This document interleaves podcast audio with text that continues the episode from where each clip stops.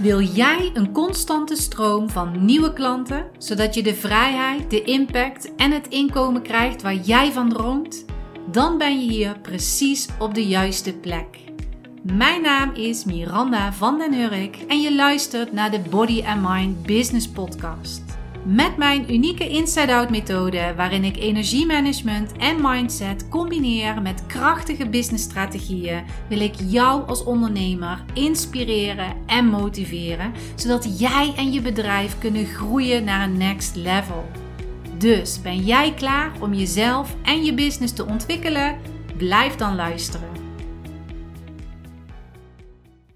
Ben ik echt minder waard dan zij? Vandaag wil ik je meenemen in hoe onbewuste gedachten en overtuigingen je kunnen tegenhouden in je bedrijf. En ik wil dit doen door een eigen verhaal te delen. Want laatst was ik mijn rondje aan het doen met mijn hond Mila. En als ik dat doe, dan ben ik altijd met mezelf aan het kletsen. Ik ben altijd tegen mezelf aan het kletsen. En onderwerpen kunnen over heel veel verschillende dingen gaan. Het kan bijvoorbeeld gaan over doelen die ik gesteld heb, of dingen die gebeurd zijn, of nou eigenlijk wat er allemaal speelt in mijn leven. Dus dan ben ik op mijn gemak de hond aan het uitlaten en ondertussen ben ik mezelf vragen aan het stellen, ben ik met mezelf aan het kletsen enzovoort. Maar voordat ik deze wandeling ging maken, was ik al opgestaan met een soort helder moment. Soms kan ik opstaan en dan heb ik in één keer dat ik aan iets moet denken. Misschien dat het in mijn slaap meegekomen is. En in één keer dacht ik: oh, dit is bijna een epiphany. En die, die helderheid of die verheldering, die had, met, had te maken met en ik dan. Het zinnetje en ik dan. En het is zo dat dit zinnetje wel vaker in mijn hele leven terugkomt. En die ochtend moest ik daar dus aan denken, maar ook aan vakanties. Ik hou enorm veel van vakanties. Ik ga graag met mijn gezin op vakantie en drie keer per jaar op vakantie is hier heel normaal. Onze caravan gaat dan mee en huppakee met het gezin naar de camping. En toen mijn kinderen klein waren, hadden ze dus alle aandacht nodig van mij moet ik zeggen, vond ik ook helemaal niet erg. Af en toe deed ik ook wel mopperen. Maar ik vond het ook wel lekker dat ze mijn aandacht nodig hadden. En dat ze met mij wilden spelen naar het zwembad en alles, van alles te doen. Maar op een gegeven moment kwam er dus een vakantie, en dat was een meivakantie, dat ze dus allebei hun eigen weg gingen. Ze hadden vriendjes, stonden s morgens op, ze zeiden dag, nou ze hadden eerst dan gegeten, ze zeiden dag, gingen weg en ze kwamen pas terug als ze dorst of honger hadden. Ik denk dat sommige ouders dit ook wel uh, zullen herkennen. En ik moet zeggen, dat was best wel even slikken. Want ik was dus altijd gewend dat er wel één iemand iets aan mij vroeg en dat ik ook altijd wel iets te doen had. En mijn man, die, die die vermaakt zijn eigen sowieso altijd prima. Die is overal altijd wel een praatje aan het maken. Dus die was altijd weg en weer terug en weer weg en weer terug. En ik kan me herinneren dat ik in de tent stond en toen dacht ik, ja, iedereen was weg. En toen dacht ik, je raadt het misschien wel, en ik dan? Nu sta ik hier helemaal alleen in de tent en ik dan? Wat moet ik nu gaan doen? En heel die vakantie is ook echt wel een beetje een, ja, voor mijn gevoel een, een niet zo fijne vakantie geweest. Omdat ik dus ook helemaal niet gewend was om dingen voor mezelf te gaan doen. Ik had ook helemaal geen dingen meegenomen om voor, voor mezelf te doen. En daar moest ik dus aan denken op het moment dat ik een paar dagen geleden opstond. Dat ik besefte, wow, daar in die tent had ik dus ook het gevoel en ik dan. Dus ik met de hond gaan lopen. Met dus in mijn gedachten en ik dan. Nou, dat was dus mijn onderwerp om samen met mezelf te gaan kletsen. Dus ik was me allerlei dingen aan het afvragen. En ik dan, wat betekent dat? Ik weet dat als kinderen groter worden, dat ze op een gegeven moment minder aandacht nodig hebben. Bewust weet ik dat heel goed. Maar waar kwam dat nou vandaan? Waarom moest ik daaraan denken? En uh, wat had het dan voor betekenis? Al kletsend met mezelf buiten met de hond met de vraag: wat bedoel ik met en ik dan? Dus ik was mezelf aan het afvragen: wat bedoel ik dan eigenlijk daarmee? En ik dan? Dus ik moest weer terugdenken aan dat ik in de tent stond en bij mezelf vroeg: en ik dan?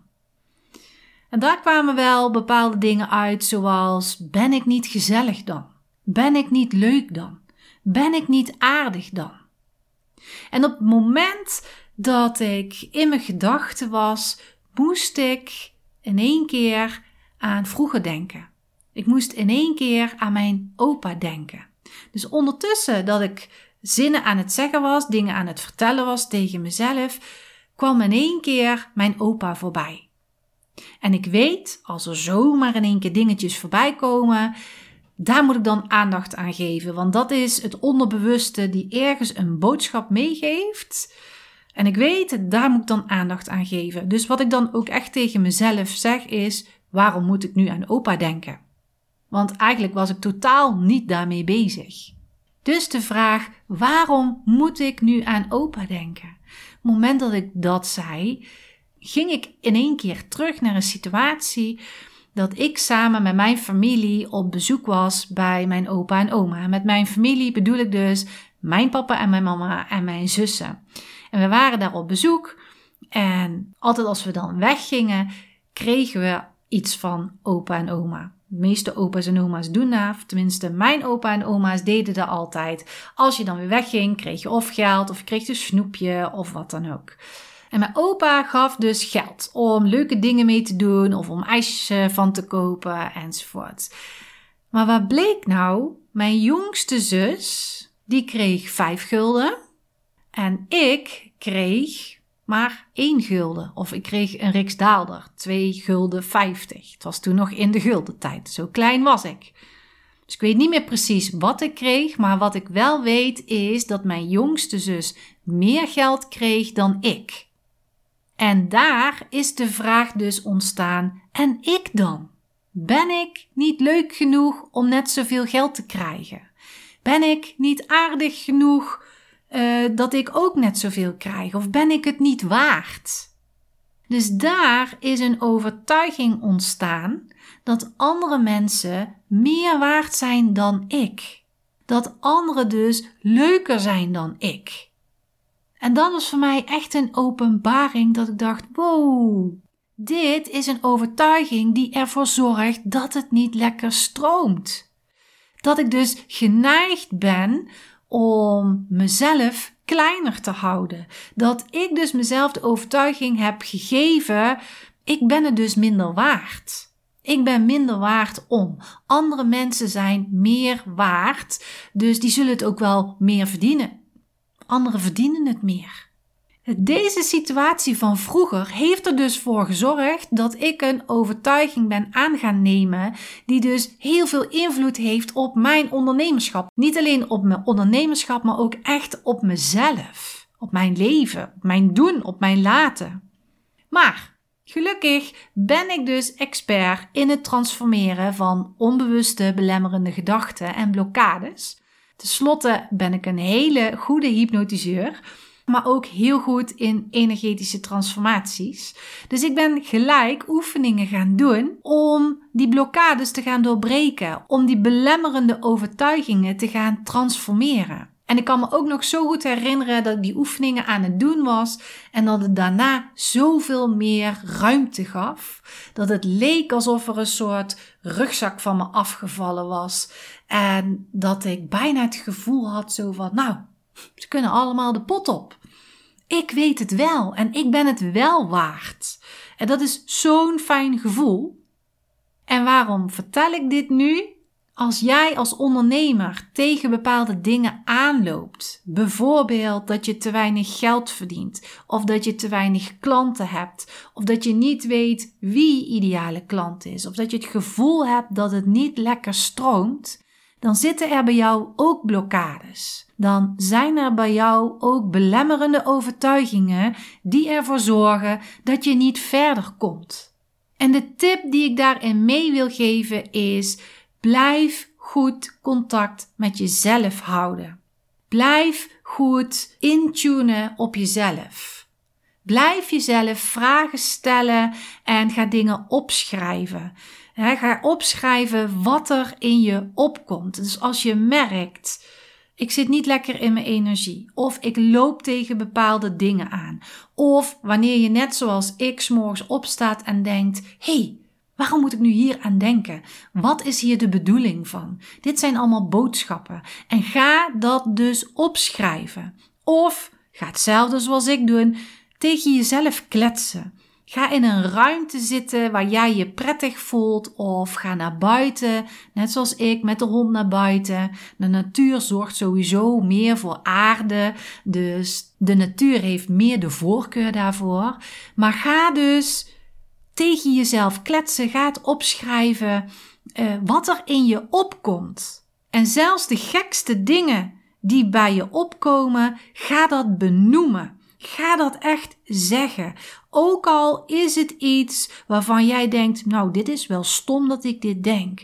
Of dit kan ik toch niet maken dat ik dit denk. Of misschien is het compleet iets anders waarvan jij denkt: Wat heeft dit er nou mee te maken? Dat maakt niet uit. Benoem het. Ik heb heel vaak dat tijdens bijvoorbeeld ook een hypnosesessie of een transformatiesessie, dan zeg ik ook: als er iets is wat in je opkomt, zeg het dan. Want je onbewuste geeft een seintje dat daar iets zit. En misschien op dat moment denk je, waar heeft dat ermee te maken? Maar wanneer je het uit gaat spreken of wanneer je het op gaat schrijven, dan is het buiten. Dan is de energie naar buiten. En dan gaan er weer nieuwe deuren open en ga je inzien: hey, dit woord of dit heeft ergens iets mee te maken. Hier kan ik iets mee. Dit is een boodschap vanuit mijn onderbewustzijn. En ga daarmee aan de gang. En misschien heeft het helemaal nergens mee te maken.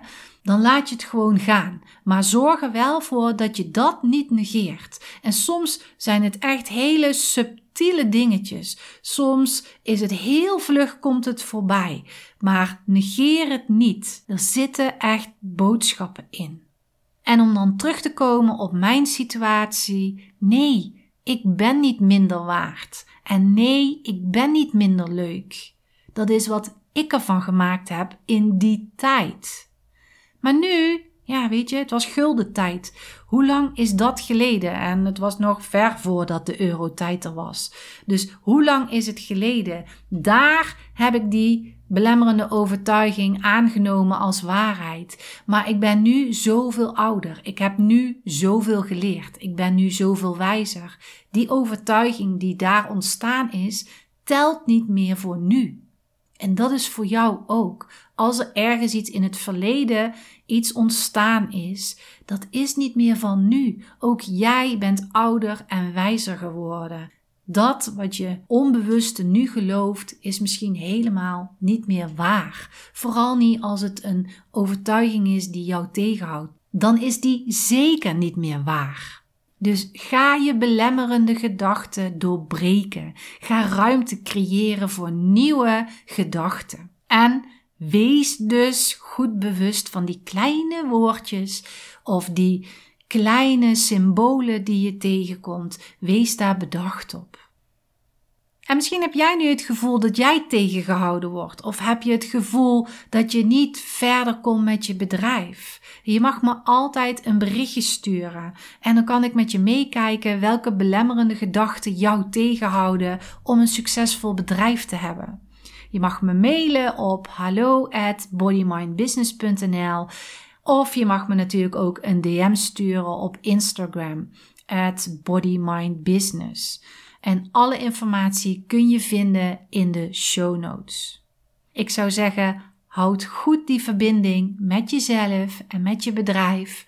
En ik hoor heel graag wat je van deze aflevering vond. Groetjes! Dit was de aflevering van vandaag. Hopelijk heb je veel inspiratie opgedaan en als dat zo is, vergeet dan niet een review achter te laten of om deze podcast te delen. Wil je nog meer inspiratie? Volg me dan op social media of bezoek de website www.bodymindbusiness.nl. Alle informatie hierover vind je in de show notes van deze podcast. Voor nu, dankjewel voor het luisteren en tot de volgende keer.